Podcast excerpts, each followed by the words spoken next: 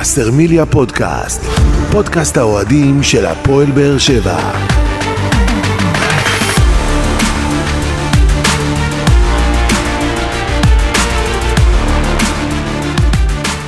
שלום לכם וברוכים הבאים לבשרמיליה פודקאסט.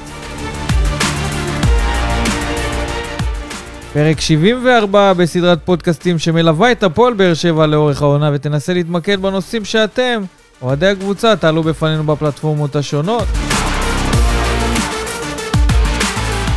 טוב, אנחנו פותחים אה, פרק, סוף סוף מחויכים, אחרי ניצחון של הפועל באר שבע 4-0 על הפועל חיפה באיצטדיון טוטו טרנר. ניצחון שיש בו הרבה נקודות שאפשר לקחת איתנו קדימה. אה, ניצחון שגרם אה, לעוד רגעי אושר ושמחה בקרב אוהדי הפועל באר שבע ובכלל. אנחנו כמובן נסכם את המשחק הזה ונתייחס למשחקים הבאים של הפועל באר שבע, ויהיה לנו גם כאן אורח אה, מיוחד שדאג לחמם לנו לבבות במשחק האחרון, ככה בעמדת השידור. יחד עם אה, אוהד מונדר, שיצא לנו לדבר איתו בכל היציאה, אבל לפני שנסכם את כל הדברים האלה, נאמר שלום לאנשים שהיו איתנו כאן בפאנל, שלום עוזי ניסים, ישראל, היום. ערב טוב. שלום, אהלן. שלום. למה התבלבלתי? כי יש לנו פה גם את אה, אודי קיסוס, ישראל ספורט, שלום. אהלן, ערב טוב. זה נקרא להכין שיעורי בית, ואתה לא מכין שיעורי מה בית. שבטוח, אנחנו פה כחול לבן. זה תמיד. ישראל תמיד, תמיד איתנו, ויש ישראל. לנו פה ישראל כפול. טוב, אז כמו שאמרנו, הפועל באר שבע מנצחת את אה, הפועל חיפה. רשמים שלכם, ככה לפני שנתחיל לסכם, באופן כללי, על מה שהיה במשחק הזה, על הדברים מסביב אולי, שתרצו להתייחס אליהם? אני, אני אתחיל ב... בוא נגיד, מבחינה סטטיסטית, כן. מה שדיברנו מקודם. הפועל באר שבע כבשה בארבעת המשחקים האחרונים 12 שערים. 11 מהם היו כשאמיר גנח על הדשא. ועל אמיר גנח נרחיב כאן במהלך הפרק הזה, ודיברנו עליו גם בפרקים הקודמים, שלא היה ברור למה הוא לא שיחק מול, לא פתח מול בית"ר ירושלים, לא פתח מול מכבי בת- תל אביב, כשראינו שבמשחק מול מכבי פתח תקווה הוא זה שנכנס ועשה את השינוי. נתייחס לעניין הזה של אה, אמיר גנח, עוזי? לדעתי, זה היה חייב להגיע, הפיצוץ הזה, ההתפוצצות של באר שבע. ראינו את זה כבר במחצית נגד מכבי תל אביב, שהיינו בחיסרון של שחקן והיינו ממש ברמה איתם, ואפילו יותר מסוכנים מהם. זה המשיך נגד ביתר, איך אמר ברדה, כבשנו שש שערים וזה נגמר בתיקו, וזה היה חייב לצאת, כי אתה ראית שהשחקנים אה, מבינים, השחקנים נותנים, וזה הגיע הזמן שזה יגיע למצב הזה. ואני שמח שזה הגיע פה דווקא בטרנר מול הקהל שלנו, שמי שזכה להיות באצטדיון והגיע, נהנה מתצוגת הכדורגל אה, של כולם, ובעיקר של המרענן הרשמי. ובסוף. בסוף אנחנו אנשים תחרותיים, וזה עניין של ספורט, וזה היה מתוק נגד אה, כל האקסים. כן, אה? אנשים שבאו רצו הרבה להוכיח. אקסים, הרבה. הרבה. כן, רצו להוכיח קצת וקיבלו, איך, איך נקרא לזה? זפטה? קיבלו תבוסה, תגיד. תקרא לזה איך שזה. קיבלו תבוסה. אז ההרכב של אליניב ברדה למשחק הזה, אליאסי בשער, אבו עביד מגן ימני, טיבי ובררו במרכז ההגנה, לופז משמאל, גורדנה, אליאס וספר, יחד עם גנח ובדש, ובחוד, שיחק פה חלוץ תשע, זה רותם אה, חתואל. ואני רוצה לפרגן לאליניב ברדה על ההרכב הזה, מהסיבה מאוד פשוטה. סופר התקפי. גם סופר התקפי וגם, שים לב שגם רועי גורדנה וגם uh, אמיר גנח, שנכנסו כמחליפים במשחק מול בית"ר ירושלים והיו מצוינים, קיבלו את חולצת ההרכב במשחק הזה, ודיבר דיבר פה אודי, דיבר על אמיר גנח, אנחנו, בוא, בוא נתחיל איתו, כי זה, ש, זה האיש שמדברים עליו היום אוהדי הפועל באר שבע אחרי המשחק הזה uh, והניצחון הגדול הזה 4-0 על הפועל חיפה, אבל אתה יודע מה, הוא קיבל הזדמנויות לפני הפגרה של המלחמה, ראית שיש שם משהו, ובתקופה האחרונה, ממכבי פתח תקווה, כשהוא נכנס, ראית את שיתוף הפעולה שלו עם רותם חתואל, ראית שהוא שחקן מאוד יצירתי, שבפעולה אחת יכול לשנות משחק, והוא עושה דברים מצוינים, אתה יודע, הוא אחד המצטיינים של הפועל באר שבע במשחקים האחרונים. קפצת אחר מהר. כך היה לו גם מכבי אה, נכון, תל אביב דקות קפצת- טובות, וגם בית"ר ירושלים. הוא היה צריך לפתוח לפחות מול מכבי תל אביב ומשם להמשיך הלאה, אבל היא נתן לו את חולצת ההרכב פה, ואני חושב שאין אחד שהגיע לאיצטדיון, וגם מי שצפה במשחק הזה, שלא מחזיק עכשיו את הראש ואומר איזה שחקן יש להפועל באר שבע, אנחנו כמובן נצטרך לשמור אותו, והוא הוא כמובן חתום יצטרך- לארבע שנים. יצטרך, כן, הוא גם יצטרך לשמור על יציבות, אבל יש פה דילגת, שחקן שהפועל באר שבע יכולה וצריכה להרוויח ויכול לתרום לנו הרבה למשחק ההתקפי. דילגת ישר למכבי פתח תקווה, היה, הייתה סדרת משחקים של יניב לא נתן לו לשחק בכלל. הייתי אומר סוג של סדרת חינוך כלשהי. אה, ובגלל זה גם רק במשחק האחרון מול הפועל חיפה הוא פתח. כל שאר המשחקים הוא נכנס כמחליף. ו... אבל כבר אחרי מכבי פתח תקווה אני ציפיתי שיפתח. נכון, נכון. לדעתי ההצתה של יניב הייתה טיפה מאוחרת עם, אה, עם גנח, כי אין לנו שחקן אה, יצירתי. אה, נכון. ב- בסגל, בסגנון הזה. ו... ואנחנו רואים, והנתון שאמרתי בהתחלה, 11 שערים מתוך ה-12, כשהוא על הדשא. אבל אתה צריך להבין שאתה לא יכול להפיל את כל לא, המשחקים לא. על גנח ולהגיד גנח, גנח, גנח. קודם כל, אתה חייב לנהל את הסגל בצורה חכמה. יש לך שלושה משחקים בשבוע, זה לא פשוט, אנחנו כבר רואים, הנה אבו עביד כבר לא כשיר, ויטור כבר לא כשיר, לאט לאט אתה, אתה רואה אותם נופלים. מישהו חייב פה לנהל את זה, וזה סוג, סוג של ניהול סגל בצורה חכמה. אז, ותיקח דוגמה, עדן שמיר שבוע שעבר היה מצוין נגד uh, בית"ר ירושלים. עזוב את הגול העצמי, זה יכול להיות לכל אחד. והנה, לא פתח. אין מה לעשות, יש פה ניהול סגל חכם, ואני לא בטוח שגם מי שפתח... אני לא, יודע, אני לא יודע אם זה ניהול סגל חכם, כי אני הייתי רוצה לראות את תמיר גנח כבר מול מכבי תל אביב פותח בהרכב, אחרי הדקות הטובות שהוא נתן מול מכבי פתח תקווה. לא בושה, לא בושה לתת אני לא לשחקן אומר שזה צעיר בושה, את, אבל... את חולצת ההרכב ולהרוויח? ממנו. איך אמר אודי, אנחנו לא, לא נמצאים באימונים. אנחנו לא רואים מה קורה באימונים. אין לנו את הנתונים הפיזיים שלו, מה ה-GPS אומר. יכול להיות שאתה מעמיס על ילד בן 17, ואתה, אבל אתה יכול לגרום לו אחרי זה לפציעה. אתה גם צריך על זה לחשוב. אתה היום חושב ה-GPS שזה היה שיקול? אני לא יודע. היום אתה- ה-GPS נותן לך הכל. הכל הוא נותן לך. אני מסכים עם כל מה שאתה אומר, אני עדיין חושב שהוא יכל לתת לו קצת יותר דקות בחלק מהמשחקים, אם זה נגד מכבי נתניה, אם זה נגד סכנין, היו משחקים שהוא לא נתן לו בכלל, ואני חושב שהיה מגיע לו, אה, גם, גם אם, אה, איך אני אקרא, אה, אנסח את זה אחרת, הפועל באר שבע לא, לא נמצאת במקום שיכולה להתחיל לעשות את ה... את הניסיונות. את הניסיונות האלה ואת הסדרות חינוך האלה יותר מ, מ, מכמה משחקים. אני חושב שמדובר ב... יש ב, לך משהו טוב, פשוט תשתמש בו. מדובר בשחקן צעיר כישרוני. אה, אני חושב ש... הפועל באר שבע תעשה רק טוב שהיא תיתן לו, אה, להיזהר, אתה יודע, כמו, זרוק ש... אותו למים. לזרוק אותו למים העמוקים ולראות איך אנחנו מרוויחים אותו. ובינתיים אנחנו כמו- מרוויחים אותו יפה. כמו עם אה, ניב אליאסי. לגמרי. אז ארבעה, שער, ארבעה שינויים בהרכב של יניב ברדה במשחק הזה, ויטור, פליטר, שמיר ותורג'מן לא שיחקו, ויטור פציעה. גם תורג'מן פציעה, הברך שלו הייתה נפוחה. חצי חצי כזה, כן, מסכים איתך. במקומם טיבי, גורדנה, גנח ואליאס, וההימור של אה, אליניב ברדה על רותם חתואל כחלוץ תשע, השתלם לו בסופו של דבר, ואתה יודע, ראינו אותו כבר בדקה התשיעית עם אה, קורה שם, אחר כך ראינו גם בעיטה של אה, אמיר גנח בדקה העשירית. היה לנו את השער של אה, רותם חתואל בדקה ה-53 והשער השני בדקה ה-66. לאחר מכן... אה, בליץ. בליץ של הפועל באר שבע, במיוחד אה, בין השערים, אחרי השער הראשון, הפנדל של תומר יוספי החמיץ, אני, אתה יודע מה, לא תומר יוספי החמיץ, יותר אליאסי לקח, פנדל שלישי שהוא עוצר העונה. פנדל שלישי, ורגע, אני רק אסיים, סטויאנוב עם השער השלישי, ואמיר גנח קיבל את, ה... את בעיטת הפנדל, אבל בוא נדבר על אליאסי, אגב, אה, חתואל אתמול במסיבת עיתונאים, אה, בוא נגיד, רמז שהוא מכיר את יוספי טוב מדי, ובגלל זה הוא ניסה להפריע לו. הוא גם ידע... הטרשטוק הידוע. אה, כן, היה משהו שם? כן. כן, הוא אמר. הוא אמר. אני ידעתי, אני יודע פחות או יותר אה, מה מה מוצא אני אותו. מכיר אותך, אתה גם ככה תבוא לפה שנה הבאה, אתה לא תכבוש. אז הוא לא כבש, אבל אליאסי ראוי לכל המחמאות. לכל ו- המחמאות. החזיר על הגול נגד ביתר. בדיוק, החזיר לגול נגד ביתר, ו... וזה קורה. אמרנו, דיברנו על זה גם אחרי תשמע, המשחק מול קורה ביתר, גם יכול תנאי לקרות. מגרש, גשם שוטף, כדור חלק, דשא רטוב, אתה יודע, יכול לקרות לשוערים הכי גדולים. ואני יכול להגיד לך שכל השערים שאליאסי קיבל, לא היה שער אחד באשמתו. נכון. זה לא השער אחד באשמתו, זה השער היחיד נגד ביתר שהיה באשמתו, אבל קורה, החליק, והנה, אבל שים לב, החזיר את זה בגדול. שים לב לכמה יש השפעה לשוער. לקח את הפנדל הזה במצב של 1-0 להפועל באר שבע. נכון. במידה והפועל חיפה כובשת, יכול להיות שהמשחק הזה נגמר אחרת לגמרי, לא. ואנחנו לא מדברים... 4-1, כן, זה הכול. אז אה, בוא... לא, לא, לא, יכול להיות שהדברים בוא- היו משתנים, אז בוא נגיד לך. שאתמול גם רוני לוי אמר- וגם דור מלול המ- הסכימו שהעצירה של הפנדל היא ששברה את הפועל חיפה. לא ה-2-0, אלא כבר העצירת פנדל שברה את הקבוצה. זהו. והם אז- אמרו את זה. אז זה, זה, זה רק לזכותו של אליאסי, העצירה הזאת, ועל אליאסי אני חייב להגיד כמה דברים, כי שמענו את אליניב ברדה אחרי מכבי תל אביב, אומר, יש לו שוער מהפועל כפר סבא, אבל מה?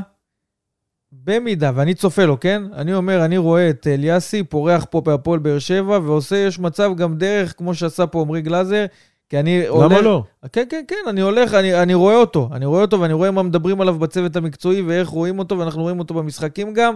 יכול מאוד להיות שהפועל באר שבע תרוויח פה שוער ענק לטווח הארוך, נכון. ועכשיו אליניב ברדה בונה אותו ונותן לו את הביטחון. אל תשכח שהוא גם בנבחרת הנוער, נערים. כן.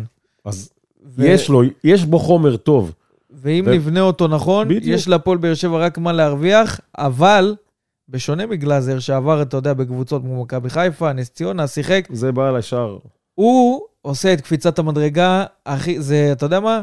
זה שלוש מדרגות ביחד. נכון? לעשות את זה. והוא בינתיים עומד במבחן הזה בצורה מצוינת, אה, ונקווה באמת אה, שהוא ימשיך, אבל אני מאוד מאוד מאוד אוהב לראות את היכולת של אה, אליאסי. אפשר לדבר על החוליית הגנה? כן. קודם כל, משהו שהוא לא, לא טריוויאלי בכלל, הפועל באר שבע שומרת על רשת נקייה כשמיגל ויטור לא משחק. אה, והיה פחד. היה- היה פחד היה- להגיע ודאי. למשחק הזה בלי מיגל ויטור. בוודאי. היה פחד. אני חושב שמשחק שקט מאוד של מריאנו בריירו. היה הרבה ביקורת אה, על היכולת שלו מפתיחת העונה. אה, הפעם הוא היה במשחק מאוד שקט יחד עם איתן טיבי. אפשר להתווכח, ואני מסכים גם בכל העניין של ההנעת כדור שלו ושל טיבי, שלא לא מספקת וגם לא את ברדה, אבל מה, מבחינת השורה התחתונה, הפועל באר שבע שמר על- על רשת נקייה, וזה מה שחשוב, וזה היה אה, משהו מעודד מהמשחקים הקודמים, כי הפועל באר שבע, אה, לפחות במשחק נגד אה, בית"ר ירושלים, ספגה רביעייה ולא הצליחה לנצח, למרות שהיא כבשה ארבעה שערים. כן. אז זה- זה, זה מקום שהשתפר מאוד. לגמרי, הזכרת את חוליית ההגנה, לדעתי לופז במשחק אה, חלש בכלל, תקופה... תקופה לא טובה. לא, חלשה של לופז, לופז. לופז זה מה שנקרא שירת הברבור שלו, הוא בסוף העונה לא ימשיך. כן, זה ברור. לא ימשיך, אבל אה, לפחות שאתה יודע, ירים את הרמה שלו קצת עד ה... עד... אה, לא היה לו עם מי. לדבר בפורטוגזית בגלל זה, אתה מבין? אבל מה כן? תראה, בוא נגיד את האמת, אם היה מחליף ראוי לאלדר לופז, הוא לא לא היה. משחק. בדיוק. אבל מה כן? ה- אה, עצם השיטה ששיחק איתה אליניב ברדה, אם שמתם לב, כשהפועל באר שבע יוצאת להתקפות, לופס שיחק סוג של קיצוני כזה, וגנח נכנס יותר לאמצע. נכון, נכון, ואז קיבלת... זה קיבלת- סוג של 4-4, כאילו... קיבלת המון שחקנים יצירתיים, ואגב, זה מה שלדעתי גרם לפריחה ש- גם של גיא בדש. גם ראינו את רועי גורדנה פתאום משתלב שם עם אמיר גנח למעלה, שטח. ביחד יותר עם רותם נכון? חתואל. ראית המון שחקנים יצירתיים, שמבינים אחד את השני, שמצליחים לייצר גם משהו התקפי מסודר במשחק של הפועל גם באר את גיא שבע. בדש, הזכרת אותו. בדיוק, נכון. משחק וחצי, גם נגד ביתר נכון. וגם אה, אתמול, במשחק שנקרא- האחרון, אתה רואה כבר את גיא בדש שציפינו לראות בתחילת העונה. זה נקרא Welcome גיא בדש. לגמרי. הוא שמונה- התחיל את העונה, מחזור עשירי. 83 אחוזים של מסירות מדויקות, שני בישולים במשחק הזה, אה, שלושה מארבעה תיקולים יכל מוצלחים, להיות לו גם עוד שער במשחק. אה, נוסף, הוא ויתר לפ... אה, הפנדל, הוא הפנדליסט. ושלושה כדורי אה, רוחב אה, מוצלחים. עכשיו בוא, הזכרת את זה, בוא נדבר על זה.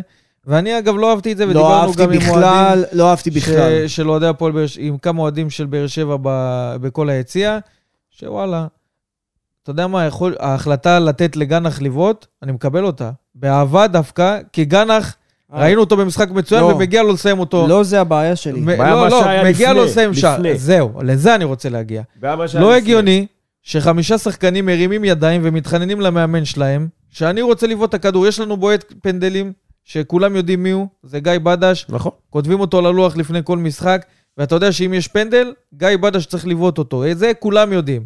אבל אם במקרה כזה, שיש שחקן שנתן משחק גדול, אמיר גנח, והוא רוצה לבעוט את הפנדל הזה, יש מאמן שהוא מחליט.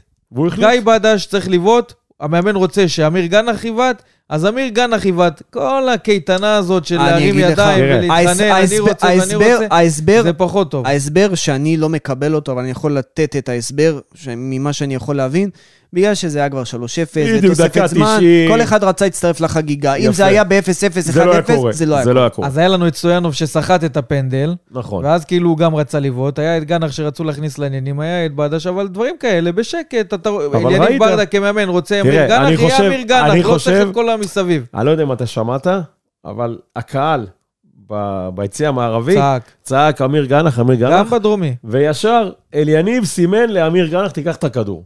שנה שעברה, משחק גנח נגד מכבי. נתניה, אמיר גנח סוחט את הפנדל, כולם לא רצה צועקים לבעוט. לגנח ל- אה, לבעוט, ספורי נתן לו והוא הוא לא ויתר. הפעם, הוא- הפעם לקח הפעם ומגיע. לו. איך אמר רודי? 3-0, דקה 90. גם אם אתה מחמיץ, לא יקרה שום דבר. אבל לא, לא שזה, אתה יודע, שער שאתה יכול אה, להכריע משחק. אז הוא לקח את הבעיטה, הכניס את השער, שער בכורה של אמיר גנח בהפועל באר שבע, באיצטדיון טוטו טרנר. מלבד זה, תשע בעיטות לשער הכי הרבה במגרש, ארבע בעיטות למסגרת הכי הרבה במגרש, ושישה ק- אה, כדרורים מוצלחים הכי הרבה במגרש. אתה יודע- מה- אתה יודע מי מעליו בבעיטות לשער? מי? ערן. זהבי. או, אז יש לו, בחברה טובה, מה שנקרא. כן. במשחק אחד, במשחק אחד. במשחק אחד, הוא- ה- ה- אה, מי שבעט יותר ממנו זה רק ערן זהבי. אגב, אה, גנח התכבד בשער בכורה, אה, הוא גם התכבד שאוהד מונדר אה, שידר את השער שלו. זהו, כן. אנחנו כמובן במהלך הפודקאסט, אה, יש לנו פה את אה, אורח מיוחד, שרון ניסים, נדבר על זה אה, גם איתו, אבל ללא ספק רגע אה, עוצמתי ומרגש במיוחד אה, במשחק הזה, בכלל, ב- באירוע הזה שקרה באיצטדיון טרנר. אבל בואו נדבר על אה, רותם חתואל שככה מתפקד כחלוץ תשע, ונותן ו- תוצרת. נותן תוצרת, שני שערים, אה, שישה איומים מתוך הרחבה. ראינו אותו גם במחצית הראשונה עושה פעולות יפות יחד עם אמיר גנח. שניהם בכלל, אני אוהב מאוד לראות את שניהם על המגרש ביחד, יש ביניהם שיתוף פעולה יוצא מן הכלל. חתואל אמר את זה במסיבת עיתונאים אגב, שהוא מאוד אוהב לשחק עם, עם גנח. יפה, אתם מביאים לי פה כותרות ממסיבת אתה העיתונאים. לא מגיע. לא, כי אני בכל היציע. אה, אוקיי, בסדר. אבל רואים את זה במגרש. אתה יודע מה, אמרת פה אודי שהוא אוהב לשחק הוא אוהב איתו. לשחק איתו. רואים את זה במגרש, יש ביניהם הבנה בדיוק. מצוינת, הבנה מצוינת במשחק ההתקפי של הפועל באר שבע. אה, ורותם חתואל, כחלוץ תשע, מתפקד במשחק הזה, לא, לא העמדה הטבעית שלו, אבל הוא הרבה פעמים יוצא החוצה, לוקח איתו את הבלמים, נכון. משאיר שטחים, מחפש את המקומות הפנויים, והוא תמיד במקום הנכון, ויכול להיות שאם אליניב ברדה, אתה זוכר את השינוי של אליניב ברדה עם שגיב יחזקאל? זוכרים כולם, לא רק אני. יכול להיות שנרוויח פה את רותם חתואל בעמדה אחרת בהפועל באר שבע, וסוף סוף נלמד לשחק עם חלוץ מסוים, כי אנחנו רואים שבשנים האחרונות הפועל באר שבע מתקשה למצוא איזו שיטה שמתאימה נכון. למשחק עם חלוץ שגם נותן תפוקה. כי אין חלוץ שנותן תפוקה. יכול להיות שהשיטה הזאת עם רותם יכול תעבוד. להיות. כי אה. יש לך גם, תראה, יש לך גם את, אה, את גנח, הוא גם דריבליסט. הוא גם מחפש תמיד להיכנס לעומק, הוא לא, אתה יודע, משחק אחורה. כל, כל, נגיע, כל דריבל שלו זה לעומק, והראיה לכך זה הפנדל שהוא עשה אותו שבוע שעבר, אבל אה, מגיע לו כל הכבוד. אם, אם נדבר בצורה באמת אה, מקצועית, אני חושב שהנושא של חתואל, צריך להביא בחשבון שבמשחקים נגד הקבוצות הגדולות כמו מכבי חיפה, מכבי יהיה לו קשה במצב, יהיה לו קשה. הוא לא יכול, קודם כל, יהיה לו קשה יותר. דבר שני, הוא לא יכול לשחק באגף. אני נורא מצטער. מבחינה טקטית זה לא עובד. ראינו שבאגף שלו ושל לופז, במשחק נגד מכבי תל אביב, הגיע גם השער של אושר דוידה, וגם ראינו אה, מצב על הדקה הראשונה של אבישי כהן. ראינו עוד כמה בורות, הוא לא יכול לרדוף אחרי המגנים. הוא לא בנוי לזה. הוא בא לידי ביטוי יותר כשהוא חלוץ. אה, ובמשחקים נגד קבוצות אחרות הוא כן יכול לשחק איתו גם חלוץ, גם ככנף, שהקבוצה פחות יורדת אחורה ויותר נמצאת אה, קרובה לשער של היריבה, ובגלל זה גם ראינו אה, אתמול במשחק הבדל משמעותי מהמשחק נגד מכבי תל אביב. לגמרי, והניצחון הזה, אתה יודע, 4-0, יש לו משמעות. ומדברים על זה גם, גם בצוות המקצועי של הפועל באר שבע, שפתאום ירד מפלס הלחץ, אתה יודע, לוקחים איזה בוודאי, אוויר לנשימה, ו... אבל חייב שיהיה לזה המשכיות. לגמרי. זה- אתה לא יכול, זה אתה לא יכול המבחן, עכשיו להגיע המבחן. למשחק הבא ולהגיד, טוב, זהו, ניצחתי 4-0. זה לא. נכון, אתה זה חייב, המבחן. יש לך- אבל במשחק הזה, לא מעט שחקנים הראו לאליניב ברדה שיש על מי לסמוך. וגם המחליפים שנכנסו. נכון, פליטר אבל... היה מצוין שנכנס. נכון? ואני אומר לך, הוא גם יקבל את החולצה ביום אה, שבת. נכון, כן, אתה חותם על זה? קודם כן. כל- קודם כל אבו כן, פצוע. אבו פצוע, אבו- אבו מבצע זה חודש. בשקט. וראינו את יוני נכנס טוב כשהוא נכנס לחלק הקדמי, לקישור, לחלק הקדמי בדיוק, לא איפה. שהוא פרח עם נס. ציונה. וגם את ראינו את פליטר משחק כבר כמה משחקים. יש על מי מול לסמוך. בית"ר ירושלים הוא לא היה טוב. בסדר. יש כאלה שלא כל משחק. הייתה לו, הייתה לו טעות קריטית, אני מסכים, אבל אה, נגד הפועל חיפה, אתמול הוא נכנס מצוין. נכנס מצוין. והיה, והיה מולו את קמרה בהתחלה, ואחרי זה החליפו עוד אחד. שחקנים לא פשוטים שיחקו מולו. אז זהו, יש שחקנים שככה מראים לאליניב שיש על מי לסמוך, אמת. ומדברים איתי אוהדים, אומרים שאולי בעונה כזאת, שאתה יודע, התחילה ככה צולעת, יש מצב להרוויח פה שחקנים כמו אמיר גנח, כמו יוני סטויאנוב, כמו אליאסי, ולתת להם את הביטחון, לתת להם את נכון, המושכות. מסכים איתך בואו ותובילו, גם אם יהיו משחקים פחות טובים, ואני אומר לך, שחקנים צעירים צריך, גם יהיו משחקים פחות טובים צריך, אצלם. נכון. הפועל באר שבע לא נמצאת בלחץ שהיא הייתה בתחילת העונה עם האליפות והחשיבה שהיא הייתה לא ריאלית בדיעבד. וכרגע, ברגע שמפלס הלחץ ירד, ואם הפועל באר שבע תסיים במקום שמוביל לאירופה, שזה אמור להיות היעד כרגע, למרות שיש פער מסוים, אפשר לתת לשחקנים האלה כמה שיותר לשחק. כי אני בטוח שאם הפועל באר שבע הייתה ב... נמצאת בנקודה אחרת, והיינו נמצאים במציאות אחרת, כן, לא בטוח שהיינו... היינו רואים את כל הצעירים משחקים. זה- זה צ'אנס מצוין לתת לאותם שחקנים את נכון. האפשרות אה, להוכיח את עצמם ולהרוויח אותם אה, לשנים קדימה. הבאות, ברור. אז אתה יודע, קטלנו במשחקים הקודמים את אליניב ברדה אה, על, אתה יודע, החלטות פחות טובות. מגיע לו קרדיט על ההרכב הזה, אבל אה, סוף סוף חוזרים, סוף סוף מנצחים, ו... אתה רואה חיוכים בצוות כן, המקצועי, חיוכים, אתה רואה חיוכים. חיוכים בהנהלה, אתה רואה ירד הלחץ. בסדר, אז בואו נקווה שהחיוכים האלה גם ייתנו איזה... אתה יודע, ערך אתה, מוסף. אתה, מה זה התנועה הזאת שאני עושה עכשיו? לא יודע, אנשים לא רואים, תתאר להם. ינואר. חכה, לפני ינואר יש לך את שבת, ינואר יש לא, עוד זמן. בסדר, נתייחס לשבת בסוף הפודקאסט. בוא נצרף ניצחון שני רצוף העונה, דבר? שלא עשינו. בדיוק. לא, לא, לא, ברור. אבל בוא נדבר על מה שאליניב ברדה מדבר עליו, גם במשחקים הקודמים, ואם נחזור למסיבת העיתונאים של אחרי מכבי תל אביב, שהוא מזכיר את השחקנים שיש לו ואת זה שצריך לתאם ציפיות כביכול, אבל הוא גם אומר באותה נשימה שהפועל באר שבע צריכה להתחזק. ואם המאמן רוצה חיזוק, כנראה שההנהלה תתיישר איתו, אני מאמין, פחות או יותר, שזה מה שיקרה. איתו. שאלה איזה חיזוק? תראה, כמה שחקנים? איך אתה מביא שחקנים זרים בתקופה כזאת קש- לישראל? יהיה בתקופת קשה מאוד מלחמה? להביא זרים לארץ, בעיקר לדרום. תראה, אנחנו, אחרי מסיבת עונאים קצת, הלכנו שם, דיברנו, ראינו, יהיה קשה מאוד להביא זרים לארץ, בעיקר לדרום. אל תשכחו שעם כל הכבוד, אה, סלמני סיים את החוזה שלו בשוודיה, והוא חוזר. הוא אמור להגיע הוא בינואר. חוזר אוטומט לפה. אז יש לנו חלוץ. חלוץ שלא עשה כלום שם. כן. שנה שלמה לא עשה כלום. כן. שער אחד בגביע מול קבוצה מליגה שנייה או שלישית. זהו. אז יש לנו חלוץ עם. משכורת עתק. במועדון ינסו להגיע איתו להסדר, כמו שהגיעו עם שני הזרים שעזבו, ואז אתה בעצם מרוויח גם כלכלי וגם אין לך את העול שהוא מגיע, ועכשיו אתה חייב, חייב אה. לרשום אותו. אבל אתה יכול גם להקפיא. אה, היא לא תקפיא. כשאתה מקפיא אתה צריך לשלם. אז מה האופציות? בהתקפה? כן. בהתקפה אני יודע שברדה קצת לוטש עיניים למוחמד קמרה, זה, ה... וואלה. זה הקיצוני של הפועל חיפה, אבל אה, את, את, אתמול הוא שיחק, לא יודע מה זה אומר. אה, בואו נחכה, ינואר יש לנו עוד זמן, החלון נפתח רק בתשיעי לחודש, משהו כזה. אבל מה הדיבור? כמה שחקנים, לאיזה עמדות? מגן ימני, מגן אני ימני יודע. בוודאות. כנראה שזה יהיה דדיה אם הוא ירצה לחזור. דדיה זה הרכש? אם הוא ירצה כביכול? לחזור. לא, אם הוא ירצה לחזור. ירצה לחזור, הוא לא משחק שם. הוא לא משחק. אנחנו יודעים שגם רז מאיר על השם שלו. רז מאיר עלה השם שלו, אחד השאלה משניהם. אם זה רכש. זה רכש משדרג, כאילו, תראה. זאת השאלה. אין לך כרגע משהו אחר להביא. אין לך ישראלים גם שאתה יכול להביא, בוא ניקח מקבוצה אחרת. קבוצות לא ימהרו לשחרר שחקנים, כי יש לך בעיה להביא, להביא זרים. אנחנו נמצאים במצב שונה מכל השנים שהיינו. מצב מלחמה בארץ, זרים חושבים עשר פעמים אם לבוא או לא לבוא, בעיקר לקבוצות בדרום. אני לא מדבר על קבוצות במרכז, שזה אולי פחות, אה, פחות רע. אנחנו יודעים שברדה רוצה את הרכש. אתה יכול להגיד לי משהו מבחינת ההנהלה? ההנהלה אין בעיה, מסכימה, ההנ- ההנהלה תיתן לו, השאלה מה יהיה להביא. ההנהלה לא אמרה לו לא, ההנהלה תגיד לו כן. השאלה מה להביא, ואת מי להביא.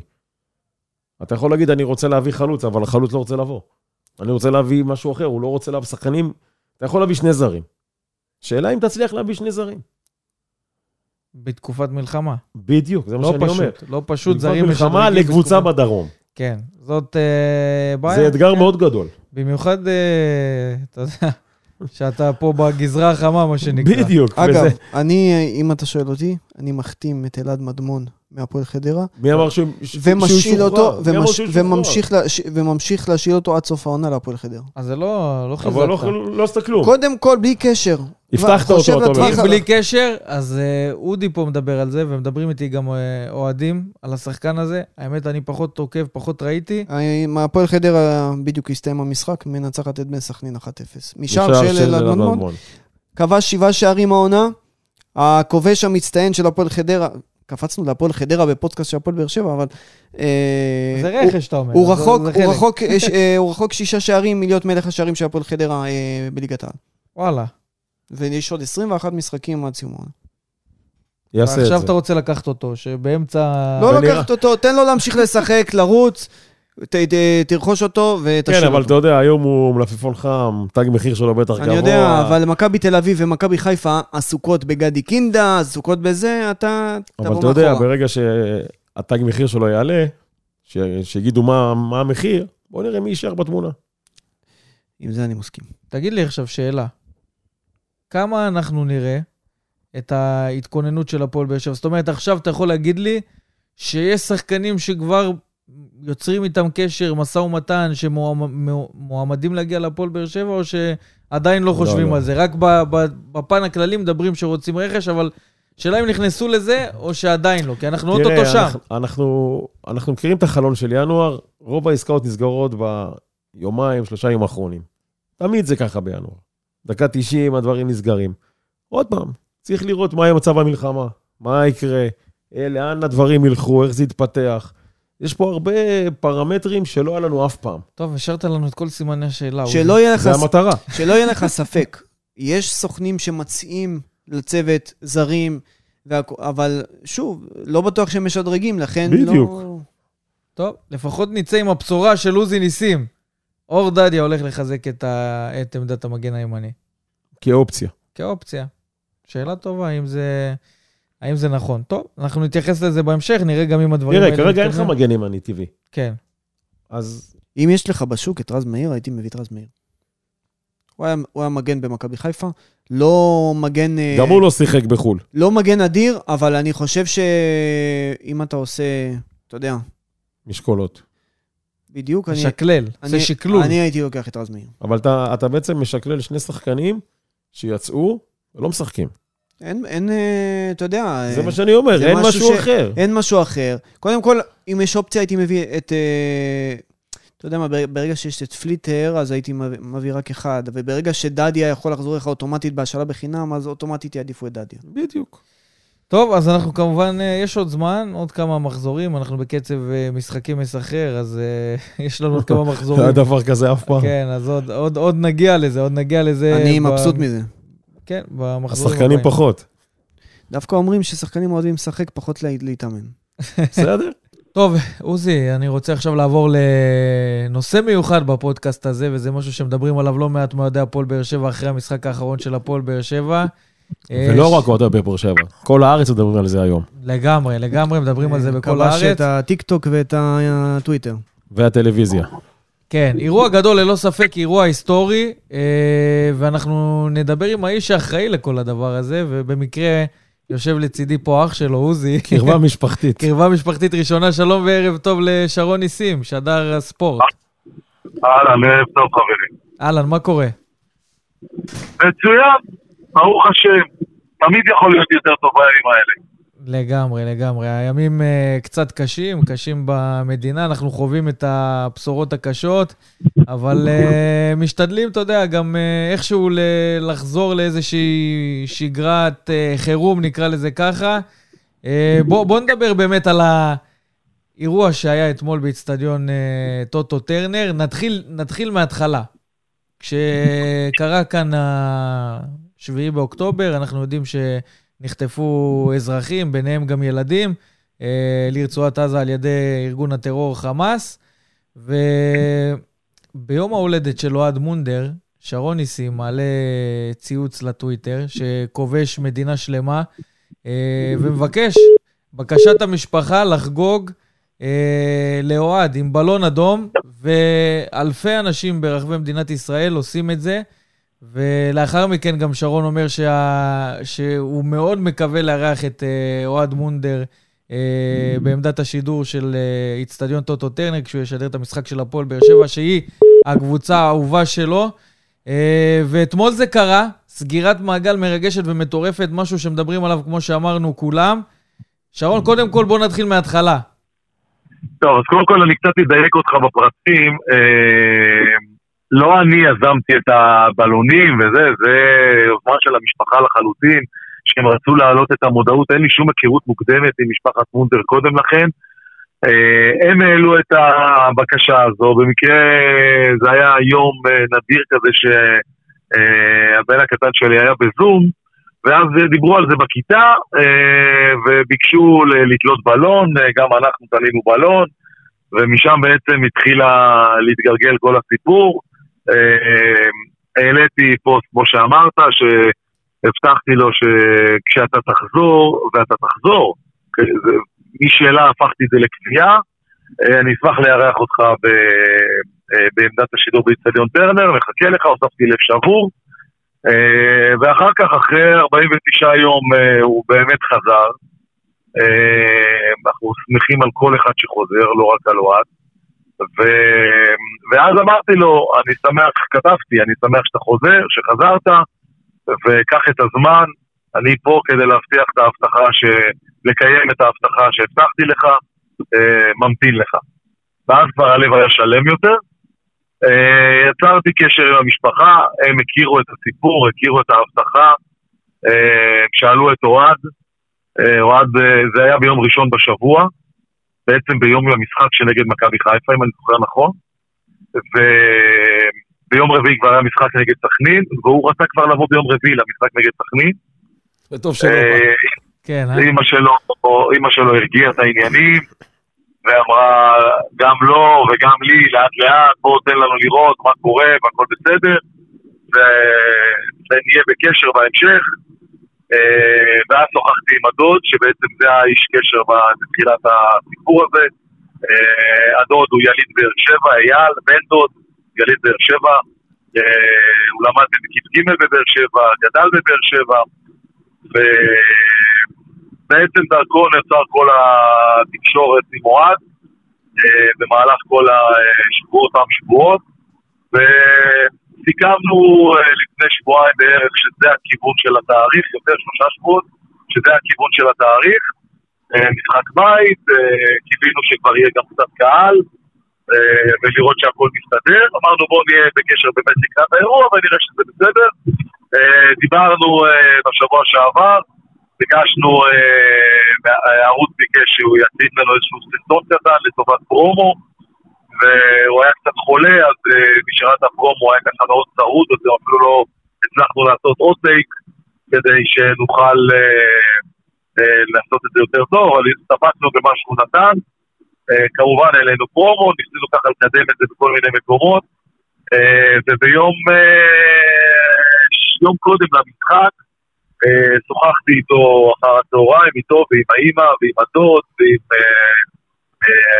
אבא שלו, משהו כמו 20 דקות, אה, קצת הכרנו, אה, הוא מאוד מאוד התרגש, אבל הוא גם היה מאוד ורבלי בשיחה.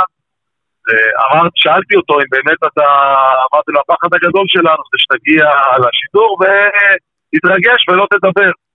אז הוא אומר, לא לדבר זה לא יקרה, אולי אני אדבר קצת פחות, אבל אני אדבר זה בטוח.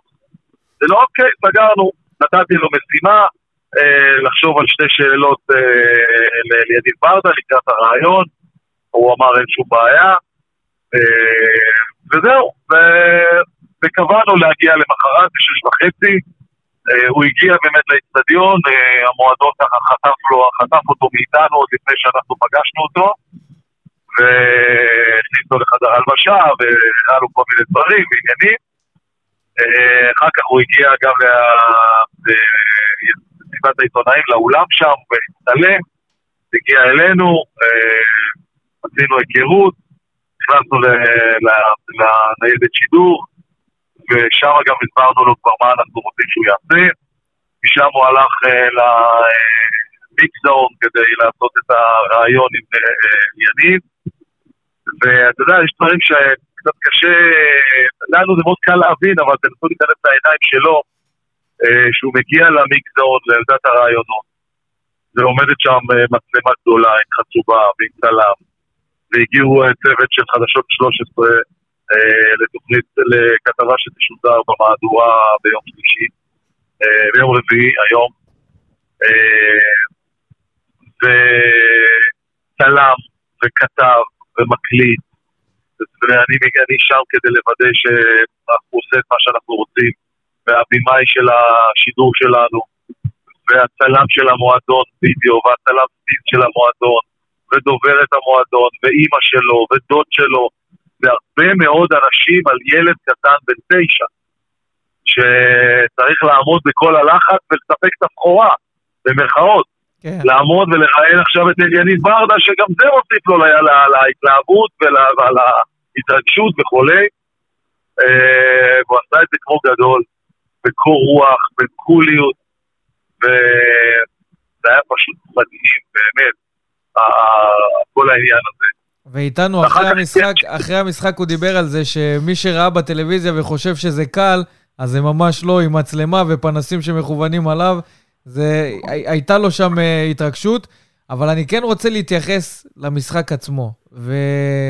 ואלפי אוהדים של הפועל באר שבע שצפו במשחק הזה, תוך כדי המשחק אני כבר מקבל תגובות שהשידור הזה בעצם הופך להיות משהו מאוד מרגש ו- ועוצמתי, ועצם ההשתלבות הזאת של אוהד אה, בשידור, אני חייב להגיד שגם אתה קיבלת המון מחמאות מאוהדים שפנו אלינו, ואמרו, אין רגישות כמו של שרון ניסים, ואיך שידעת להכניס אותו ל- לעניינים בכל מיני נקודות במשחק, והטופ של הטופ זה השידור של הרגע הזה, של הפנדל של אמיר גנח, שאתה יודע, אני חושב שעוד כמה שנים קדימה אנחנו נזכור את הרגע הזה, אה, שאוהד מונדר משדר את הגול אה, של אמיר גנח באיצטדיון טוטו טרנר. וזה באמת היה איזה רגע קסום. בכלל, כל מה שנעשה בשידור הזה, זה רגע קסום. גם החשיבה שלך להביא את אוהד לשם, זה מדהים, ואני יכול להגיד לך שגם המשפחה שליוותה אותו, וכשהם הגיעו אלינו אחר כך, אה, סיפרו עד כמה החוויה הזאת באמת באמת עשתה לו טוב, ואתה לא מבין כמה הוספת לילד. תראה, קודם כל תודה, אני אגיד לך, אה, אני בעוונותיי, אני כבר הרבה מאוד שנים בעסק הזה אה, של הטלוויזיה, וגם כשהייתי עושה כתבות וכולי, אז יש לי. את ה אני פה, כשאני עובד כאן, כשאני עושה כתבות, אני בעצם רואה את האירוע הרבה לפני שהוא קורה. זאת אומרת שאני בא לעשות כתבה אה, ארוכה, אה, עשיתי הרבה מאוד שנים בערוץ 10 וכולי, אני כבר יודע איך הכתבה נראית הרבה לפני שיצאתי מאותו אימון או מסיבת עיתונאים או אירוע כלשהו, ועוד לפני שהגעתי לערוץ ולפני שנכנסתי לחדר העריכה, אני יודע בדיוק מה אני רוצה, שזה, איך אני רוצה שזה יקרה, ולכן גם נורא קל לי. אני, אה, אה, ואותו דבר גם באירוע של אוהד. כשחשבתי על ההזמנה, ועוד לפני שהוא השתחרר בכלל, כן? כשחשבתי על ההזמנה, אה, ידעתי בדיוק איך אני רוצה שהאירוע הזה ייראה, והוא יצא בדיוק כמו שתכננתי. זאת אומרת, לא חשבתי לרגע שהוא יבוא וישב לידי בעמדת השידור, והנה הוא פה, ובוא נצטלם, ו... ו- לייקים והכל יהיה סבבה, כי אירחנו את אוהד.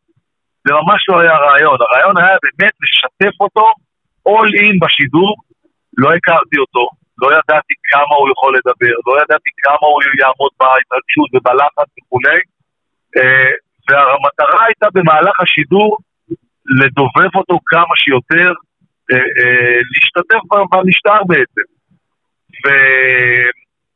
ועשינו בעצם, גם אורי אוזן וגם אני, במהלך השידור, דברים שאנחנו כמובן לא עושים אף פעם, את כל ההסברים וכל הדברים הקטנים, הרי אנחנו לא עושים בשידור, זה לא משהו שיכול להיות בשידור, זה, זה משהו שלא לא, לא קורה. כן. להסביר לו על המצלמה, ולהסביר לו על התאורה, ולהסביר לו על המיקרופון, והנה בוא תקרא מה כתוב פה על השלט, ואני מסביר לצופים בעצם, הצופים רואים את המשחק, והם שומעים אותנו באיזושהי שיחה שהיא לא שיחה ששומעים בשידור, והם לא מבינים מה אנחנו מדברים. שהוא פתאום שאל למה כרטיס צהוב ולמה אני מסמן בעיגול. הרי אף אחד לא רואה מה אני מסמן. כן. אה, והייתי צריך להסביר לו, ובעצם המטרה הייתה גם להסביר לו וגם להסביר לצופה על מה הוא מדבר ומה אני עושה. ואז באמת הוא עשה את זה כל השידור, הוא סימן את הכרטיסים הצהובים, הוא סימן את החילופים, והוא סימן ממש הכל כמו, כמו, שצריך, כמו שצריך. וכשהיה את הקטעים של להקריא את החסויות, אז הצבעתי לו על המסך כדי שהוא יקריא, הוא לא ידע לאן להסתכל. פתאום הוא שואל אותי מה זה האור הזה, מה זה הפן, הכל בשידור, כי גם הוא מאוד מאוד תמים. ובאמת היה באמת חוויה מדהימה, והתגובות שאני קטעתי, סתם מדבר על תגובות אוהדי הפועל באר שבע, באמת, זה, זה חצה, לא, זה לא עניין של אוהדי הפועל באר שבע, זה חצה גבולות, כמות ההודעות שקיבלתי במהלך השידור הזה הייתה מטורפת, באמת מטורפת, ומי, אתה יודע מה, מי אנשים שלא דיברתי איתם שנים, וכאלה שעשיתי איתם מילואים, ובאמת, מכל מקום אנשים שלחו הודעות, וכמובן מועדונים האחרים בארץ, ושופטים בארץ, והתאחדות לכדורגל, ומנהלת הליגה, באמת, כולם שלחו הודעות, אה, כי זה, זה לא היה רק לאוהד, זה באמת לא היה, לא עשה טוב רק לאוהד, זה עשה טוב כי אנחנו רואים כל הזמן טלוויזיה, ויש כל כך הרבה גיבורים, אבל לצערנו הגיבורים האלה לא איתנו. נכון. הם, לא, הם לא רואים את ה, מה שאנחנו חושבים עליהם ומה שאנחנו מרגישים עליהם אה, כלפיהם. ופתאום היה פה, ואנחנו דומים, כולנו יושבים במסכים בטלוויזיה ורואים חדשות ודומים, ופתאום היה פה אירוע אה, שאנחנו דומים בו, וגם אני דמעתי בו וגם אוהד דמה בו, במיוחד בקטע של רותם חתואל שהוא דיבר עליו, שהוא ילד מיוחד ושהוא נכנס לו ללב, הדמעות דלגו לו בצורה מדהימה. והקטע הזה שעשינו לו טוב ועשינו לצופים טוב, שהצופים התרגשו ממשהו חיובי, ממשהו טוב שקרה על המסך, זה היה הדבר המאוד מאוד שונה. וזה נכנס ללב של כולם. אני רוצה להגיד לך באמת, הילד הזה מדהים.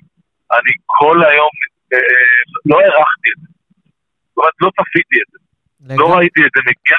חשבתי שזה יהיה מגניב, והיה לי ברור שהוא ייהנה, והיה לי ברור שהווייב יהיה טוב, אה, אבל לא חשבתי שהתגובות יהיו ברמה הזו. בסוף, אתה יודע, אה, ספורט זה, זה משהו נישתי. זה לא משהו ש... זה לא חדשות, זה לא מהדורת חדשות. נכון. שכולם צופים, אין לנו 25% רייטינג, גם לא קרוב לזה.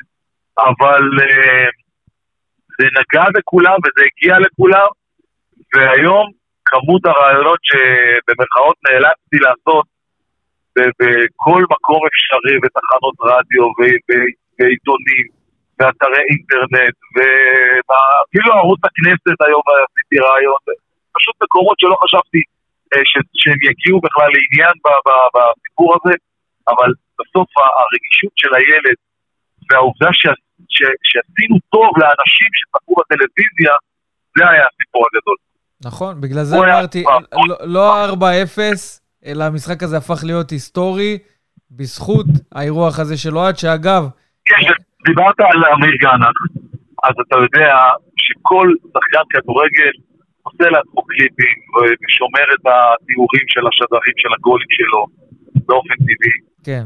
וזה היה שער הבכורה של uh, אמיר, ואני בטוח שיש לו את שער הבכורה הכי מיוחד שהיה לכל שחקן אי פעם במדינה. לגמרי, אין שאלה בכלל. אין שאלה. אני רק רוצה להגיד, שרון, ככה לפני סיום, שקודם כל הוצאת את אוהד וראינו אותו ילד פיקח, חכם, חמוד, מתוק. באמת, כל מי ששמע אותו אה, בשידור דרכך וכל מי שצפה בו, וגם מי שפגש אותו באיצטדיון ראה עד כמה הילד הזה באמת אחד האנשים המרגשים שיצא לנו לפגוש, לשמוע, כל אחד איפה שהוא היה במשחק הזה. אבל אני רוצה לפרגן, מלבד הדבר הזה, לך באופן אישי, עוזי גם כאן איתנו, לכם כמשפחה, אתם אנשים גדולים במשפחה הזאת שמעורבים המון בתחום הקהילתי. יש לנו את המיזם של אוהדים למען הדגל, גם אתה וגם עוזי, הרבה מאחורי הקלעים. ואתה יודע מה, אנחנו אוהבים לפרגן לאנשים טובים, אז מבחינתי, אתה בטופ של האנשים הטובים ביחד עם עוזי, שעושים המון דברים שקורים גם מאחורי הקלעים, וזה הניצחון של הספורט, זה הניצחון של הרוח הספורטיבית, של הקהילה, קהילת הכדורגל באופן כללי, הקהילה כאן בבאר שבע, אה, ויש לך המון המון המון מניות. במה שקרה אה, אתמול באיצטדיון טרנר, שאני אני לא- אמשיך לדבר על זה. אני לא האישו, באמת שאני לא האישו, וגם אחי לא האישו. אנחנו, זה לא, שום דבר ממה שגם הוא וגם אני אה, עשינו ונעשה, אמ, זה, לא בשביל ה... זה לא בשביל ה... זה לא, זה לא בשביל לקבל איזושהי תמורה. שמע, זה... אתה דרומי, אנחנו דרומים, ואמרתי גם היום בכמה ראיונות, שאף אחד, וזה לא כדי לבקר אחרים, אבל מי שלא היה בדרום, ואני הייתי קצת יותר קרוב, ב- אני- למיטב הבנתי, מירוחם לאירועים, כן, כן. פיזית, אה, מי שלא היה שם והרגיש את התחושה האיומה הזו, את תחושת הפחד הזו, אה, לא יכול להבין מה עבר. ולכן התחושה שלנו, של הרצון להחזיר ולתת ולעזור ולסייע, היא לא באה מתוך איזה בואו גם נצטרף לחגיגה, אלא פשוט היינו שם, ואנחנו, ואני כאיינו כאפס ליד אה, אה, תושבי העוטף שחוו את החוויה, אתה יודע מה, גם בגיהנום שהייתי אומר בואו נשב ביחד ונדמיין איזה חוויה הכי גרועה יכולה לקרות לנו, לא היינו יכולים לתאר את החוויה הזו כמו שהיא התממשה, ובסוף אם הצלחנו לעזור גם לילד המדהים הזה, וגם לצופים שלנו באיזשהו פרומיל, זה שווה הכל, ואני רוצה באמת ל- ל- לציין, וזה לא ברור מאליו, גם בימים הללו, אה, את המקום עבודה שלי, את ספורט אחת, שבאמת, הם, זה לא שהיה איזשהו דיון האם לעשות, כמה לעשות, אתה מגזים בבקשה להביא ילד או מה, לשים גם מצלמה ולתת לו מיקרופון פתוח כל הזמן, אולי הוא יגיד שטויות, כי זה יהיה פשוט, זה היה, איך אתה רואה את זה, הסברתי איך אני רואה את זה, ככה זה יתבצע, פשוט, בלי שום שאלות, בלי שום, ואני חושב שזה לא מובן מאליו, בכל זאת, אנשים משלמים הרבה כסף כדי לראות את השידורים שלנו והם מצפים לדברים מסוימים, ופתאום שקורה משהו שהוא לגמרי מחוץ לקופסה, אה, לא תמיד אתה יכול להבטיח שמישהו יאהב את זה. לפעמים אתה חושב על משהו שהוא יצא בצורה מסוימת, ואתה עושה אותו, ואתה אומר, וואלה, לא יצא כמו שחשבתי. אה, אה, אולי טעינו, אולי הגזמנו. ואתה לוקח סיכון, והערוץ פה לקח סיכון, לא קטן, אבל אה, הרגשנו שאנחנו עושים את הדבר הנכון, וכשאתה עושה את הדבר הנכון, אז הדברים איכשהו מסתדרים, וכשאתמול הגיע אה, אוהד עם חולצה של רותם חתואל על, ה- על הגב שלו, לא היה ספק שרותם חתואל יכבוש. לגמרי. זה לא יכול היה להיות אחרת. והוא אמר, ואחר כך שמענו בריאיון שרותם סיפר שהוא הבטיח לאבא שלו שהוא רוצה לכבוש צמד, אז זה כל כך סמלי שדווקא ברגע שאוהד הגיע ולבש את החולצה, ומה שעושה רותם בחודשים האחרונים זה פשוט לא נתפס בכלל ברמת המחויבות שלו למשימה הזו, אה, אז, אז היה ברור שהכל התחבר. אני מתנצל בפני אוהדי הפועל חיפה, שחלק מהם גם דיברו איתי לפני המשחק ואמרו לי, תשמע, זה יהיה שידור לא הוגן ולא הגון ולא אובייקטיבי, ואמרתי להם, אתם צודקים, אבל תתמודדו, אין מה לעשות, זה, זה, זה אירוע אחר. תיקחו את זה בפרופורציה, כי זה לא קורה אף פעם, וזה בסדר. והם קיבלו את זה, וכל הכבוד להם. וגם הפועל חיפה שהגיעה בבוקר וניצלה כל רגע שהייתה בבאר שבע, והלכה לבית החולים, ופגשה שם אוהדי הפועל חיפה אה, שהם פצועים קשה מתקריות בעזה ועודדו את המשפחות. הם לא באו רק לשחק כדורגל, הם באו גם לתרום, וגם להם מגיע כל הכבוד. לגמרי. יותר מזה, גם אוהדי הפועל חיפה הגיעו לקיר של שי אלקנפו בצמוד לאצטדיון טוטו טרנר, נכון, והדליקו אה, נרות אה. לזכרו, כן, נרות נשמה. אז באמת זה משהו שמחבר אה, מעל הכל. שרון ניסים, אני רוצה באמת להודות לך, תודה רבה על מה שעשית, וככה חיממת המון לבבות עם היוזמה הזאת שלך, ונאחל לך רק בשורות טובות ודברים טובים בהמשך הדרך. תודה רבה שהיית. איתנו. אמן, אמן. אגב, אה, אני גם הבטחתי לאוהד, גם בשידור, ושוחחנו על זה, הוא גם אוהד את ליברפול, אה, בזכות הדוד שלו, רועי, זכרו לברכה, שנרצח. אה, והבטחתי לו להגיע גם לאולפן שלנו, זה כבר יותר קרוב, כי הוא גר אה, בכפר סבא, אז הוא יגיע גם לאולפן בהזדמנות הקרובה לאחד השידורים של ליברפול, אה, ואנחנו נפנק אותו, ואנחנו נעקוב אחריו, ונשמור עליו, ונדאג לו, ונעשה לו כמה שאנחנו יכולים רק. יאללה, עשית לנו חשק לראות גם את ליברפול. תודה, חברים. תודה. תודה. ביי. טוב, אז זה היה שרון ניסים, אחי חאוזי. כן. אה, וכמו שאמרתי, משפחה טובה, מה שנקרא. אתה בחברה טובה. אה, כן, אחד הרגעים המרגשים שהיו באיצטדיון, וככה היה כיף לשמוע ממנו את הצד שלו באירוח הזה של אה, אוהד. ואני מאמין, אתה יודע מה, שיחה מרתקת מאוד. אני מאמין שהרבה מהאוהדים שהאזינו לה, ככה לקחו כמה נקודות, גם ב- ל- לחיים, ל- לעניין אני יכול להגיד לך שלהם.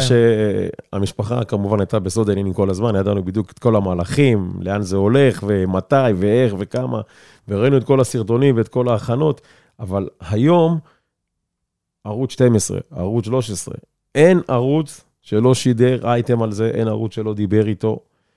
וכל הקבוצה המשפחתית מלאה בסרטונים ובאייטמים של הדבר הזה. תשמע, זה באמת מרגש. אני יצא לי גם לראות את, את אוהד למטה, אתה יודע, ככה שתיים, שלוש מילים. בחור מדהים, ילד מדהים, שתמיד יש לו ביד קובייה הונגרית. כן, וואו. חבל על הזמן, באמת. השיא שלו, השיא שלו 20 שניות. הוא ישבור אותו, אל תדאג. כן, לגמרי, לגמרי. ילד חכם מאוד. מאוד. דיברנו על זה, באמת. איזה כיף שהוא משלנו, ככה אוהד הפועל באר שבע, אה? שמע, עושה, עושה זכינו. לנו, כן, עושה לנו שיווק טוב, מה שנקרא.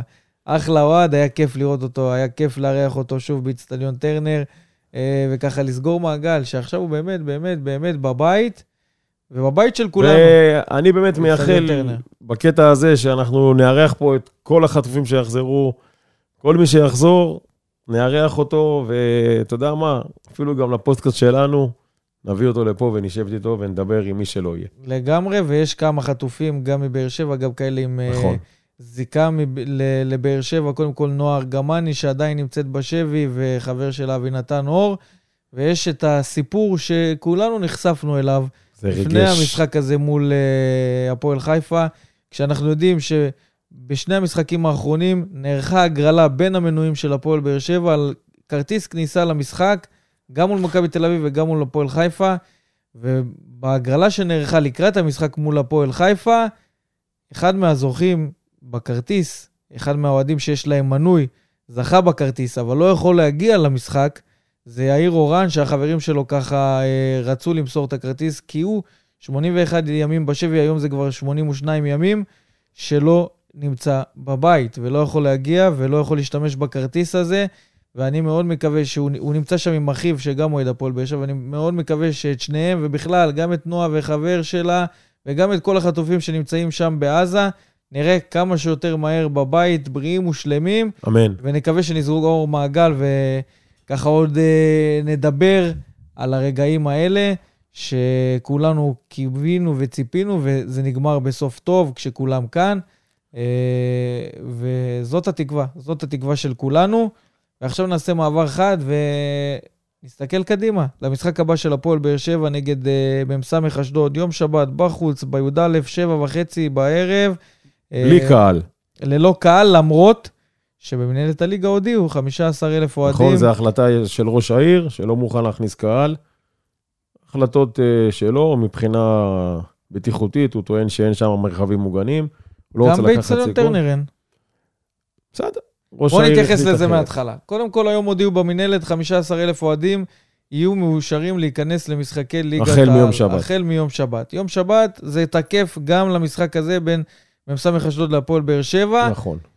אבל בעיריית אשדוד החליטו שהם אוסרים כניסת קהל בגלל כל מה שציינת פה, התקהלויות אמת. וחוסר במרחבים מוגנים. ולא רק זה, אני יכול להגיד לך שהם גם מצמצמים את אנשי התקשורת.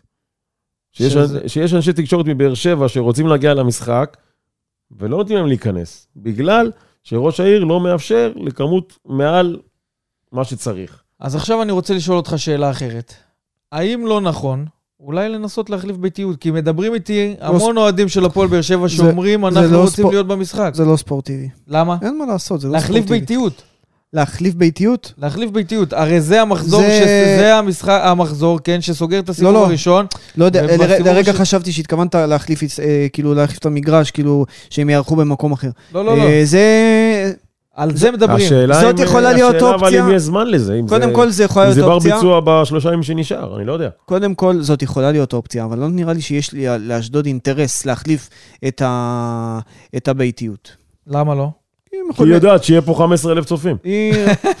אז אולי תרוויח כמה שקלים, אבל היא תפסיד את הנקודות. אבל השאלה אם זה לא, אתה יודע, יש אוהדים שבאים ואומרים, תשמע, זה פוגע ב- בספורטיביות, שפתאום מחליטים על דעת עצמם, לא, אבל זה שאין- ככה... מת- אבל זה- מההתחלה. זה לא מהיום, זה. גם משחק קודם היה להם. אבל אישרו. אישרו. כיום אישרו, אישרו. לא, לא, לא, היום לא. אישרו.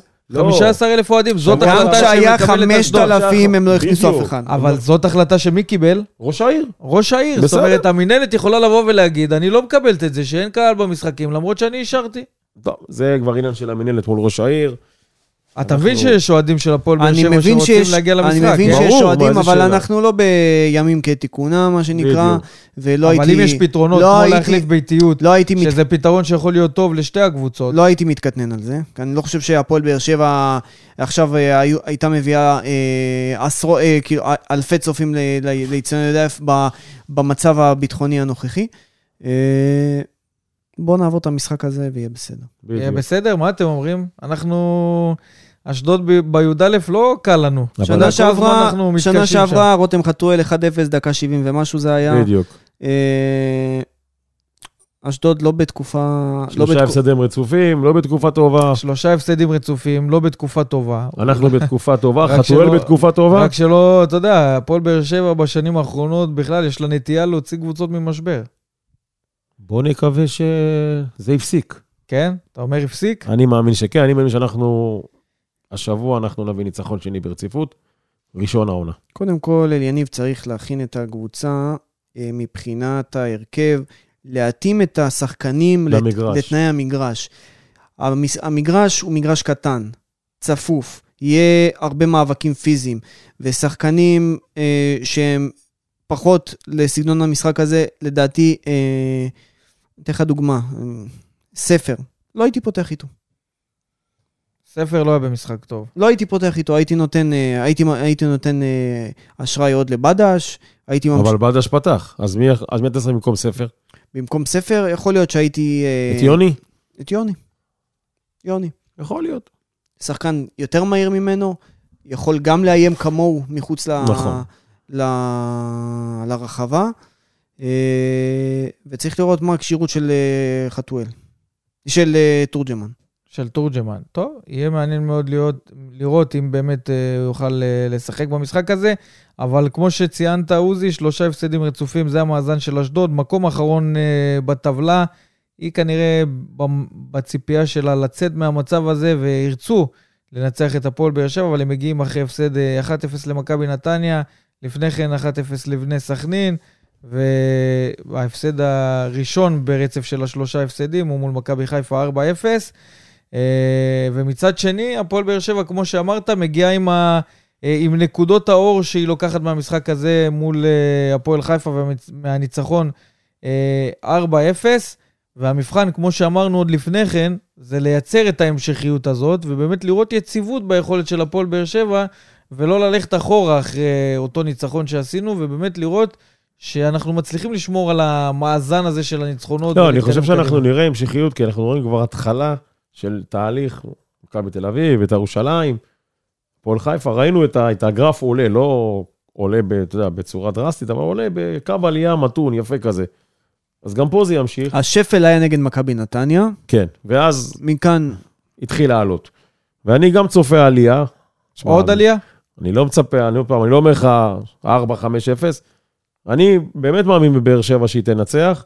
אני מאמין שברדה יודע להכין את האנשים, תשמע, להכין קבוצה אחרי ניצחון זה יותר קל. זה יותר נוח, לא יותר קל, יותר נוח. החבר'ה, אתה יודע, כן, כשאין לחץ, ו- ושחקנים שנתנו משחק טוב, פתאום בדיוק. האנרגיות עולות. יפה, וזה בדיוק מה שגם מודי אמר בהתחלה, איך הוא אמר, הם אוהבים לשחק ולא זה להתאמן. היום עשו בטח, דרך, דרך אגב, גם היום באר שבע ביקרה בסורוקה, אז היה מין יום חופש שחרור כזה. מחר מתחילים איזה להתאמן כבר בשבת המשחק. יאללה, תן לי הרכב. מה פתאום, זה אני שומר בשבילי לתחנה, מה פתאום? תן לי הרכב, אודי. אה, ותגיד את דעתך, עוזי. אליאסי, כן? בארו, טיבי, פליטר. פליטר, מגן שמאל לופז, באמצע אני נותן לגורדנה להמשיך. אה, שם לידו את אה, פוקו. פוקו, אה, אליאס פצוע. אה, אני לא יודע מה אליניב ילך, אם הוא ייתן לשמיר או לא, לא, הוא לא היה לי עם שלוש. כי זהו, בגלל העניין הזה. לא, ראינו שהשחקנים היצירתיים התקפית אה, תורמים למשחק של באר שבע, אז אה, אפשר לוותר על שמיר. הוא נכנס עם ספר, נותן, ממשיך עם ספר. ממשיך עם ספר. ב- אני, אני הייתי נותן לבדש, אם אתה שואל אותי את ההרכב. השלישייה הקדמית אותו דבר. לדעתי החילוף היחיד, זה, יש שם שני חילופים, פליטר פליטר ו... ופוקו, זה הכל. ו... אז אני הייתי הולך על פליטר, פוקו ויוני סטויאנוב. יוני סטויאנוב על העמדה של ספר. כאילו, אתה משדרג את ההתקפי. כן, במקום ספר. כן, אבל כאילו, מבחינתך, מבחינת- סטויאנוב בתקופה יותר טובה מספר. אה, קודם כל, הוא נכנס טוב, הייתי, הייתי נותן לו, ספר פתח את כל המשחקים האחרונים, הייתי נותן לו לנוח קצת, וזה גם מגרש שצריך קצת אה, מימד יותר פיזי, ושחקנים שהם קצת יותר אה, טכניים. אני רואה שלספר לפעמים יש קצת אה, לקות מסוימת במאבקים, ובמגרש כזה הייתי חושב שיותר נכון אה, לשחק עם, אה, עם יוני. לתת לו. טוב, אנחנו נראה האם באמת... אתה רגע, אתה חותם על ההרכב הזה, עוזי? עשינו אותו ביחד, לא? עשית אותו ביחד? זה מה שאתה בונה במתחם התחנה? יש לנו זמן עד יום שבת. אגב, דיברתם כמה ייגמר, לא ייגמר. השורה הסטטיסטית היא שהפועל באר שבע מתחילת העונה, כשהיא מנצחת, היא כובשת לפחות שלושה שערים. אז נכון. אני אומר 2-0 ביום אז שבת. רגע, רגע, רגע, רגע, אה, רגע, אתה לא להרוס, לא? להרוס. 1, 2, איקס. פינת ההימורים. טוב, אז אם כבר הלכתם על הימורים, עכשיו אתה יכול להגיד, עוזי. 2-0. 2-0, אודי? אה, אני מקווה שיסלחו לי. 3-0. 3-0. כי אתה הולך על הסטטיסטיקה של השלושה שערי הפרש, כן. כן? מה אני- ש... אני יותר מפחיד אותי האפס, שנצליח לשמור על אה, שער נקי. כן. אבל אה, אתה יודע מה אותי מפחיד? שבינתיים 82 אחוזים מהמהמרים הולכים עם הפועל באר שבע. מביני עניין. מביני עניין, כן. המומנטום עם אבל באר שבע. לדעתי זה לא יהיה כזה קל כמו שאתם חושבים. לא יהיה לא, קל. לא, לא יהיה קל, ממש. אה, ממש לא יהיה אז קל. רגע, תן לי את התוצאה, אל ת... אמרתי 2-0, מה? 1-0. זה מוקלט. שלי, שלי, אה, שלי. שלך? 1-0 דווקא בגלל שזה לא יהיה קל. אה, אבל אני איתכם, אתה יודע מה, אם נראה ככה אחרי- כמה שערים ונהנה מהמשחק, אז... אה, אחרי שראיתי את הפועל באר שבע נגד מכבי נתניה, אמרתי לעצמי, יותר גרוע מזה כבר אי אפשר לראות, למרות שזה נגמר 1-0. אז אני כבר משדר, אה, אתה יודע, אופטימיות, מה שיהיה יהיה. טוב, אז יש להפועל באר שבע את אשדוד בחוץ, לאחר מכן הפועל חדרה בחוץ. אה, זה כבר סיבוב ביום חדש. שלישי, כן, סיבוב, אה, פתיחת הסיבוב סיבוב שני. השני, בשעה שמונה בערב ביום שלישי, בנתניה.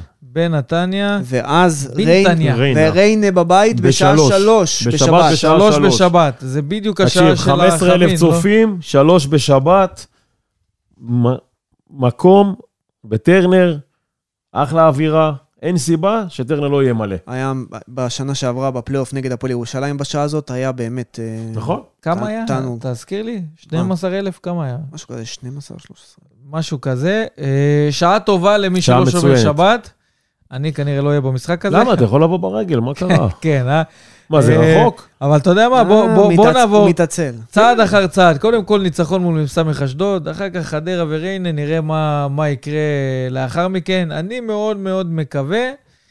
אפשר ש- לעשות רצף טוב ופה נעצור. גם ש... לא, ש... לא, לא, לא צריך לעצור קודם כל עוזי, אבל אני מקווה שהשחקנים שנתנו ככה נקודות אור ואיזה מקום לאופטימיות, ימשיכו לעשות את זה מול מ"ס אשדוד, והלאה, נראה מה יהיה, אבל קודם נעבור את אשדוד. אז קודם כל נאחל המון הצלחה להפועל באר שבע במשחק הזה, ונקווה שהיא תחזור עם אה, כל אה, שלושת הנקודות אה, הביתה, ככה לתת לנו להמשיך עם האנרגיות הטובות, עם הרגעי אושר ואתנחתא כזאת לקהל שמגיע מאזור הדרום, שדיברנו שיש לזה המון המון אה, השלכות והשפעה לאוהדים שנמצאים, גם יש כאלה שנלחמים קו ראשון, שחיילים שדיברנו איתם, שככה האזינו אה, לשידור המשחק ברדיו וככה עוקבים.